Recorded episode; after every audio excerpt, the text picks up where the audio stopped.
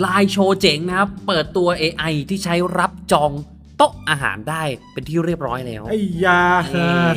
กราบสวัสดีครับ ขอ ครับ ต้อนรับเข้าสู่สถานีพอดแคสต์ Tech Easy นะครับ สถานีที่จะทำให้ทุกคนรู้เรื่อง IT กันแบบย่อยง่าย ๆ นะครับ แล้วก็มากันแทบจะทุกวันเลยนะครับ ใช่ ผม แล้ว อยู่กับผมติโอนะครับ แล้วก็อยู่กับตีไอซ์ครับผม วันนี้มากันอัปเดตกันเรื่องของ AI นะครับ AI ก็คือเออปัญญาประดิษฐ์ อืม อ่าสมองคอมพิวเตอร์อัจฉริยะอ่ะอย่างนั้นละกัน ครับ นะวันนี้ไลน์เขาก็ได้โชว์ AI ของเขานะครับ ว่าเขาพัฒนา AI ไปถึงขั้นไหนแล้ว ล่าสุดเขาก็เปิดตัวไลน์ชื่อว่าไลน์ดูเอ็ดนะครับ อืม ซึ่งคืออะไร ครับ ก่อนหน้านี้นะครับ เราจะเห็น Google เขาก็โชว์ AI เหมือนกัน ชื่อว่า Google Duplex นะครับ จะเป็น AI ที่เอาไว้ใช้แทนมนุษย์ในการจองโต๊ะอาหาร เออ มซึ่งสมมติว่าอ่ะสมมติว่าตีไอซ์เปิดร้านอาหารใช่ไหม ครับ พี่อยากจองโต๊ะอย่างเงี้ย ครับ ตีโออยากจองโต๊ะ ครับผม ก็ให้ AI ให้ไอ้ Google Duplex เนี่ยอ่าไปสั่งให้ Google Duplex จองโต๊ะอาหารให้หน่อยที่ร้าน สั่งปุ๊บ มันก็จะโทรไปจองที่โต๊ะร้านอาหารของให้ AI อ่ะคุยกับร้านของตีไอเลย เฮ้ยเฮ้ เอย อโดยที่ โอ้ ร้านตีไอก็ไม่รู้ว่าคนที่โทรมาคือ AI เอ้ย เอ แล้อวแล้ว พูดภาษาแทนเราได้เลยนะ แล้วเอออยากจะรู้ว่าเสียงมันเป็นยังไงแล้วเสียงมันจะเหมือน เสียงเหมือนคนมาก เสียงเหมือนคนมากแล้วมันก็มันก็รู้ว่าเราพูดอะไรไปบ้างแล้วเขาพูดตอบกลับมาอะไรไง มันก็ตอบโต้กลับมาอีกทีหนึ่ง เฮ้ย มันคือล้ำหน้าขนาดนี้แล้ว แต่ว่าในทางกลับกัน อันนี้คือของ Google นะ แต่ว่า Line Do It เนี่ยมันจะเป็นฝั่งตรงข้ามกัน คือ Line Do It เนี่ยมันอยู่ในโครงการใหญ่ที่ชื่อว่า Line Brain ครับ เป็นเป็นโครงการที่วิเคราะห์ AI โดยเฉพาะ เออลายเบนนี่คือ AI ล้วน AI ล้วนๆ ซึ่งมาเดี๋ยวจะมาเล่าให้ฟังละว่าฝั่งของ Line Duet คืออะไร Line Duet เนี่ย มันเป็นฝั่งตรงข้ามของ Google Duplex เลย ๆอ่าฮะ Google Duplex เนี่ย เราสั่งให้ AI ไปจองอาหารใช่ไหม ครับ แต่ว่า Line Duet เนี่ย ให้ AI เนี่ย รับจองโต๊ะร้านอาหารแทนมนุษย์แทนร้านอาหาร คือประมาณว่าถ้าตีไออ่ะมี AI ตัวเนี้ย อ่า ไม่ต้องไปคุยโทรศัพท์เอง ไม่ต้องมีคนนั่งรับโทรศัพท์ ไม่ต้องมีคนนั่งรับโทรศัพท์ ค แล้ รั ว บอ๋อวันนี้เหรอครับอ๋อครับ ไม่ต้องมีละ ไม่ต้องมีละ ก็จะเป็นอ๋อครับอ๋อครับก็จริงแต่ว่าเป็น AI ใช้พูดแทนเออ แล้วก็จะขึ้นมาเลยนะว่าไอ้นี้มีจองโต๊ะจองโต๊ะนี้จองโต๊ะนี้อะไรอย่างงี้นะ อืม ซึ่งไอเดียของ Line เนี่ยเขาบอกว่าปกตินี้อ่ะปกติแล้วเนี่ย คนยังใช้วิธีจองผ่านโทรศัพท์กันอยู่ อ่า อืม คิดเป็น 65%เลยนอกมันเดี๋ยวนี้มันมีออนไลน์ใช่ไหมจองผ่านออนไลน์จองผ่านแอปพลิเคชันอย่างนี้ใช่ไหมแต่ว่า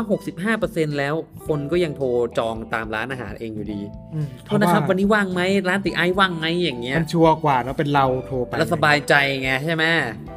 คราวนี้เอ่อไลน์เนี่ยก็เลยเป็นต้นทางของความคิดของไลน์ว่า เออ จะให้ร้านอาหารเนี่ยใช้ AI ของ Line d u e t นี่แหละ อ่า อืม ซึ่งตอนนี้ก็เขามองว่า ถ้าเป็นปกติแล้วอะ ครับ มนุษย์ที่รับสายเนี่ย ถ้าคุยไม่เก่งเนี่ย เออ มันจะเกิดปัญหาต่างๆได้ แล้วก็อาจจะมีความผิดพลาดได้ ใช่ ผิดเขาพูดเร็วไปนิดนึง หรือว่าอะไรอย่างนี้ก็จะแบบจำ ใช่ วันผิด อะ หรื อาจ อว่า จะ วัน อ่าอ่า ชั่วโมง มัน ผิด ก็มีความผิดพลาดทางทางตรงนี้ได้ แต่ว่า หรือบางคนเอ่อรับสายคนรับสายอาจจะไม่ได้ถูกเทรนมาด้านนี้ อืม โดยจะบางร้านเป็นร้านเล็กๆไง อ่ เขาอาจจะยังไม่มีความสามารถในการเทรนบุคลากรหลายๆอย่าง อืมซึ่งอาจจะทำให้ตอบแบบตอบถูกบ้างผิดบ้าง ตามที่ตีไอว่านั่นแหละ ครับ ก็เลยว่าพัฒนาตรงนี้ขึ้นมา อืม เออดีดีดี ซึ่งก็น่าสนใจว่ามันจะใช้ได้จริงขนาดไหน แล้วก็อาจจะมีปัญหาอะไรยังไงมาบ้างในอนาคต แต่ว่าถึงว่าตอนเนี้ยก็มองไว้ว่ามันมายุคถึงยุคที่ให้มี AI ในการรับจองโต๊ะอาหารไปนที่เรียบร้อยแล้วนะครับ อืม และตอนเนี้ยก็มีร้านที่เปิดใช้งานไปนที่เรียบร้อยแล้วเหมือนกันด้วย เปิดแล้วนะ มีแล้วมีร้านค้าบางร้านนะในประเทศญี่ปุ่นนะครับ ใช้ AI ตัวนี้เป็นที่เรียบร้อยแล้วด้วยนะครับ อืม แต่ว่ายังไม่แพร่หลายนะเพิ่งเพิ่งเปิดโครงการมาไงเพิ่งเปิดตัวมา ก็ต้องเริ่มทดลองทดลองกันไปก่อน อืมเขาลองนะแต่ประเด็นคืออย่างหนึ่งที่สงสัยรู้คืออะไรไหม ฮะแต่ว่าคิดเหมือนคิดเหมือนกันใช่ไหม แม่งให้ Google ดูเพกแล้วโทร ไปหา โทรไปเจอไลน์ดูเอ็ดอีกทีมันจะคุยกันรู้เรื่องไหม ไม่งั้นกับมีอยู่สองอย่างก็ให้ AI เจอ AI เนี่ยอาจจะรู้เรื่องกันง่ายกว่า เออ ให้คนคุยกัน ให้คนคุยกับ AI ก็ได้ ภาษา ไม่ เขา แน่ คุยกั นะ นง่ายหรือเปล่า ใช่ภาษามันชัดกับภาษาชัดเนี่ยอาจจะง่าย แต่ถ้าเป็นคนบางทีแบบติดสำเนียงไงอย่างคนสมมติคนเหนืออย่างเงี้ยใช้ภาษาเหนือโทรไปอย่างเงี้ย เเ อาจจะแบบงงๆใช่ไหมไลน์ ใช่ AI ก็อาจจะงงๆ ถ้า AI เจอ AI บางทีอาจจะง่ายกว่าด้วย อืม อืม ไวกว่า มีอีกอย่างก็คือไม่รู้เรื่องกันทั้งคู่ เออคิดเหมือนกันนะจะถามตั้งแต่เมื่อกี้แล้ว นั่นนะแหละนั่นแหละนั่นแหละอ่ะก็ถือว่าอันนี้เป็นเรื่องของ AI อันหนึ่งนะครับ แต่ว่ามาดูกันที่เรื่องกันต่อไปนะครับ ยังอยู่กับเรื่อง AI เหมือนกัน อ่า แล้วก็ยังอยู่ที่ญี่ปุ่นเหมือนกัน ญี่ปุ่น เมื่อกี้ อีกแล้ว ของไลน์นะ แต่ว่าอันนี้เป็นของบริษัทหนึ่งแล้วกัน ครับ ในญี่ปุ่นนะครับผมชื่อว่าไทยไดทีไดแลบนะครับ ได้พัฒนาโมเดล AI นะครับ ต้นแบบเพื่อคัดเลือกรีวิวสินค้าในออนไลน์อ่า เลือกรีวิวนะ อ่าทุกวันนี้มันมีรีวิวอยู่ในออนไลน์เยอะแยะเต็มไปหมดอยู่แล้วล่ะ ครับ อืมอย่างเช่น Facebook อย่างเงี้ย Facebook อันนี้มันได้กี่รีวิวร้านอาหาร ร้านอาหารนี้ร้านนี้ในใน Facebook เนี่ยได้กี่ดาว อ่า หรือไม่ก็ใน Google ได้กี่ดาว อ่า ซึ่ง ครับ ตรงนี้เนี่ยไอเทเดอร์แลบเนี่ยครับเขาได้พัฒนาโมเดลตรงนี้มาเพื่อที่จะเอ่อรวบรวมข้อมูลรีวิวต่างๆ ในออนไลน์เนี่ยมาประมวลผล อืมอีกทีหนึ่งทั้งคำศัพท์คำพูดอะไรที่คนชมคนด่าคนอะไรอย่างนี้ยมาประมวลแล้วให้คะแนนกันอีกทีหนึ่งแต่ว่าอย่างน้อยเนี่ยไอ้ร้านร้านค้าตรงนั้นน่ะต้องมีอย่างน้อยหนึ่งร้อยรีวิว โอ้ ตัวบอทตรงเนี้ยตัวไอ AI ตัวเนี้ยถึงจะไปเก็บข้อมูลมาแล้วก็มาประบวนได้ อืม แล้วมีต้องมีผู้เขียนรีวิวด้วยนะ ถึงจะเอามาประมวลผลได้นะนะครับ ซึ่งทีไดแลบนะครับ พบว่านะอันนี้แอบกระซิบนิดนึงว่า ร้านราเมงที่ดีที่สุดในโตเกียวนะครับ ชื่อโอชิมะโชคุโดะนะครับผม เออ อยู่แถวอากิแถว อากิอาฮาบาระ กิฮาบาระใช่ แถวแถวๆร้านโซนแบบขายของของเล่น ของเล่น อืมของเล่น เออ ของผู้ชายนะ ประมาณนั้นนะครับ ก็น่าสนใจว่ามันจะเอาไปใช้ต่ออะไรยังไง แต่ว่าโลกมาถึงยุคที่แบบว่า พึ่งพา AI กันมากขึ้น เออเออใช่ มาก ใช่ ละจากปี 5 ปีที่แล้วคนยังไม่รู้จัก AI เลย น้อยมากที่รู้จักแล้วก็ไม่ใช่วงกว้างขนาดนี้ ตอนนี้มาถึงยุคที่แบบ AI มันเริ่มแพร่หลาย และเข้ามาใช้งานได้จริงในชีวิตประจำวันเรามากขึ้น คิดดูว่าอีก 2 ปีหลังจากเนี้ยที่เขาเคยบอกว่า AI จะมีผลกับชีวิตมนุษย์มากขึ้นมากขึ้นเนี่ย มันจะเป็นยังไงต่อไป เออใช่ ใช่ไหม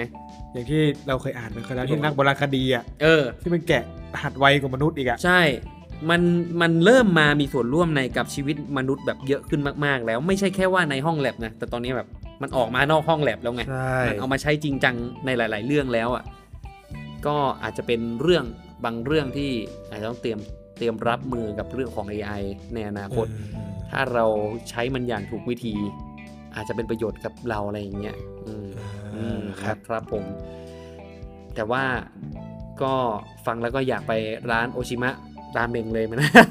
อยาก ยืน ชิม ยัน เลยนะ มายืนยัน มี มา AI ยืนยันมานะครับผมนี่เห็นไหมฟังเราฟังเราฟัง AI วิเคราะห์เรายังรู้สึกว่าเออว่ะมันประมวลผลมาแล้วว่าร้านนี้เด็ดจริงทำให้ร้านนี้เชื่อไหมว่ายิ่งขายดีไปเยอะก็ยิ่งกว่าเดิมอีกไอ้ไอ้ เออ โอชิมะราเมงเนี่ยเออ คนกลัวปะล่ะ นะครับผมคือปกติเคยกินแต่ราเมงข้อสอบ นะ นะไป่ะ ครับ เป็นไงครับ วันนี้ อ๋อ จบของเรื่องติโอละ โอเคมาอยู่ของฝั่งตีไอ้บ้าง อ่า เป็นไงบ้าง วันนี้จะมาพูดถึงนี่ครับ เคยใช้โทรศัพท์นี้คิดว่าพี่โอพี่ติโอเคยใช้แบบเฟรมเรทโทรศัพท์นี่เท่าไหร่ ก็สูงสุด iPhone มันก็เอ่อ60 เฟรมต่อวินาที 60 เฟรม อืม อย่างอย่างเก่งเกมมิ่งตอนนี้ก็ 120 เนาะใช่ไหม ส่วนใหญ่ ตัววันทัดนะ อ่า 120 120 ใช่ แต่ตอนนี้ครับ iPad ก็ 120 ตอนนี้เป็นไง แต่ตอนนี้ครับมีข่าวหลุดออกมาครับ อ่า ว่าทางของบริษัท TCL ครับ อืม เขาได้มีการจะเริ่มหลุดออกมาว่าจะผลิตจอของแท็บเล็ตที่มีค่าเฟรมเรทสูงถึง 240เฮิรตซ์ โอ้โหเฟรมเรทยิ่งต้องบอกก่อนว่ายิ่งเฟรมเรทเนี่ย เฟรมเรทคืออะไรอ่ายิ่งเฟรมเรทเยอะนะครับ ภาพก็จะยิ่งสมูท ใช่มันเหมือนแบบมี 124 ภาพในวินาที ในวินาทีเดียวมัน เราจะเห็น ลื่น ว่ามันลื่นมาก อืมอืม ใช่ครับ เขาจะบอกว่าจะเอามาเพื่อการทำเป็นแท็บเล็ต เออ เกมมิ่ง อ๋อ ตอนแรกก็สงสัยว่า เฮ้ย มันจะมีแท็บเล็ตที่เฟรมเรทสูงไปทำไม เพื่อเป็นเกมมิ่งนี่เอง ใช่ครับ ซึ่ง ไอตัวแท็บเล็ตตัวเนี้ยเขาบอกว่าจะมีหน้าจออยู่ที่ 10.8 นิ้ว 10.8 นิ้ว 10.8 นิ้วครับ อืม ความละเอียดเขาจัดหนักจัดเต็ม 2K มาเลย 2K ก็ 2K นี่มันเท่าไหร่อ่ะ2อ๋อ2,000 กว่าคูณ 2,000คูณ1,060เออ2,000 กว่านะ อ่า แล้วก็มีความหนาแน่นของพิกเซล PPI อยู่ที่ 280 280 ก็ประมาณ iPad นั่นแหละ ประมาณ iPad ก็ทั่วๆกัน iPad ก็ 2K นะ อืม ถ้างั้น iPad ก็โชว์จอ 2K แต่นี่ก็น่าน่าจะชูเรื่องชูเรื่องเฟรม แต่ เร เฟร ท ม นะ เรทสูงสุด iPad อยู่ที่ 120 อันนี้ 240 เท่า อัน ตัว นี้ ห แบ นึ่ บ ง อีกเท่าตัวหนึ่งอะแบบพร้อมจะแบบ เฮ้ยมันจะมีเกมอะไรที่เฟรมเรทเยอะขนาดนั้นเลย เออ ต้องดูว่าใครจะทำออกมาซัพพอร์ต เครื่องก็ต้องแรงด้วยนะ สเปค หรือว่าจะ อืม เอ๊ะ A สิบสี่หรือเปล่า ไม่รู้เหมือนกั เฮ้ น ย ก็ต้องดูอีกทีนึง นะ ไม่ A14 แล้วอันนี้มันของเป็นแบรนด์ เออ ที่ ว่ะ แบรนด์อะไรอะ แบรนด์ของ TCL รู้สึกที่ไปดูมาก็ ของจีน ของจีนแบ็คเบอรี่อ่ะ อืม แบ็คเบอรี่ก็ของ TCL นะ แต่ไม่รู้ว่าตอนนี้ เข้าไปซื้อมาละ อืม แบรนด์จีน ใช่ครับ นะครับทีวียี่ห้อ TCL นี่โคตรถูกเหมือนกัน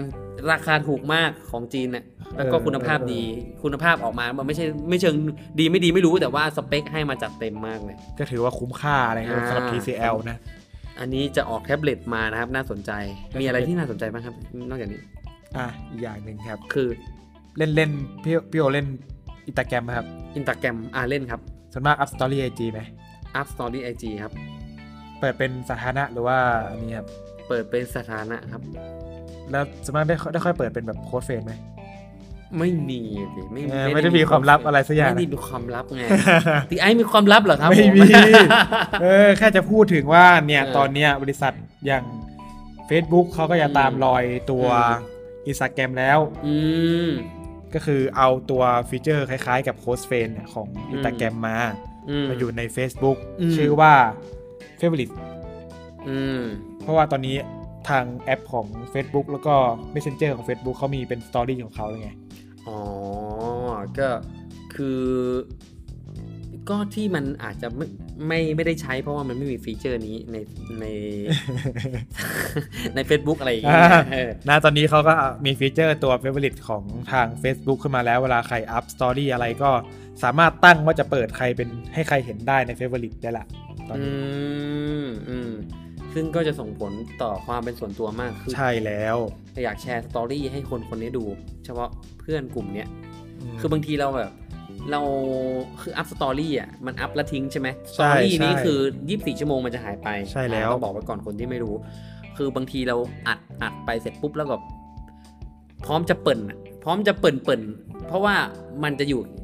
ถ่ายอะไรได้เปิ่นเปิ่นตัวเองแบบถ่ายออกมาอุบาทอุบาทก็ได้อย่างเงี้ยตลกตลกก็ได้อะไรเงี้ยเพราะว่าคิดว่า 24 ชั่วโมงมันก็จะหายไป แต่ว่าบางทีมันก็จะไม่สุดอีกถ้าคน follow เยอะ เออ ทั้งทั้งๆที่เราอ่ะมีเพื่อนกลุ่มสนิท คราวเนี้ยเราก็สามารถขายอะไรที่มันเปิ่นเปิ่นๆตลกตลกๆส่งให้เพื่อนได้เฉพาะกลุ่มได้ละ ใช่ อืม จะมีความเป็นส่วนตัวมากขึ้นนั่นแห ใช่ ละ มันจะมีความเป็นส่วนตัวมากขึ้น ซึ่งจะไปถึงที่ไหนนะ จะไปถึงใน Facebook แล้ว Facebook แล้วตอนนี้มา อืม Facebook แล้วแล้วก็ไปถึงของ Messenger ด้วย อ๋อโอเค ก็น่าสนใจนะครับว่าจะเป็นเป็นฟีเจอร์หนึ่งที่หลายคนอาจจะชอบและใช้อยู่ทาง Instagram แต่ว่า ใช่ ตีโออาจจะไม่ค่อยได้ออนอินสตาแกรมเท่าไหร่ไง อืม ไม่ค่อยได้เล่นเท่าไหร่ แต่ก็ถ้าใครอยากไปตามตามได้ นะครับ T E E O นะครับ แล้วก็ underscore แล้วก็ K E N O นะครับผม นี่ขายของซะหน่อย ขายของซะหน่อย ใครอยากไปตาม นะ ก็ตามได้นะครับ นะครับนะ โอเค ก็ประมาณนี้ฮะสำหรับวันนี้ ครับผม ใครที่ชอบการฟังการเล่าเรื่องไอทีแบบนี้นะครับ อย่าลืมไปกดติดตามได้หลายช่องทางนะกดฟังได้หลังช่องทางนะครับ ทาง Spotify Podcast นะครับ Google Podcast แล้วก็ Apple Podcast นะครับ เช็คค้นหาคำว่า Tech Easy นะครับผม ใช่ หรือว่าใครนะฮะที่สะดวกฟังทาง YouTube ก็มีช anel YouTube Tech Easy ไว้ให้ฟังเหมือนกันนะครับ ก็ ครั จะ บ ฟังสะดวกสะดวกหน่อยเนาะ ครับ ครับหรือว่าใครชอบดูรีวิวต่างๆนะครับ รีวิวมือถือ รีวิวของเทคโนโลยีไอทีต่างๆนะครับ ก็มาดูหน้าค่าตา TI และ PTO ได้ในช anel อติรีวิวนะครับ ครับผม หรือว่าใครมีคำถามหรือมีปัญหาอะไรจะมาสอบถามเกี่ยวกับพวกของเทคโนโลยีอะไรอย่างนี้ก็ได้นะครับ ก็มาสอบถามได้ทางช่องทางชนะเอ้ยไม่ใช่สิเพจ Facebook อ่า อติรีวิวหรือว่านะครับ จะมีใครมาสปอนซงสปอนเซอร์ก็ ใคร ติ จะ ด โย ต่อน มาได้ โยนของมาให้ รีวิวก็ยินดีนะครับ อ่า ทักมาทักมาที่เพจแล้วกัน ใช่ครับ โอเคครับผมวันนี้ก็ ขอบคุณทุกคนที่มารับฟังนะครับผมสำหรับนี้ติโอและติไอซ์ต้องขอตัวลาไปก่อน ค แล้ว รับ กัน ผม ครับ สวัสดี สวัสดีครับ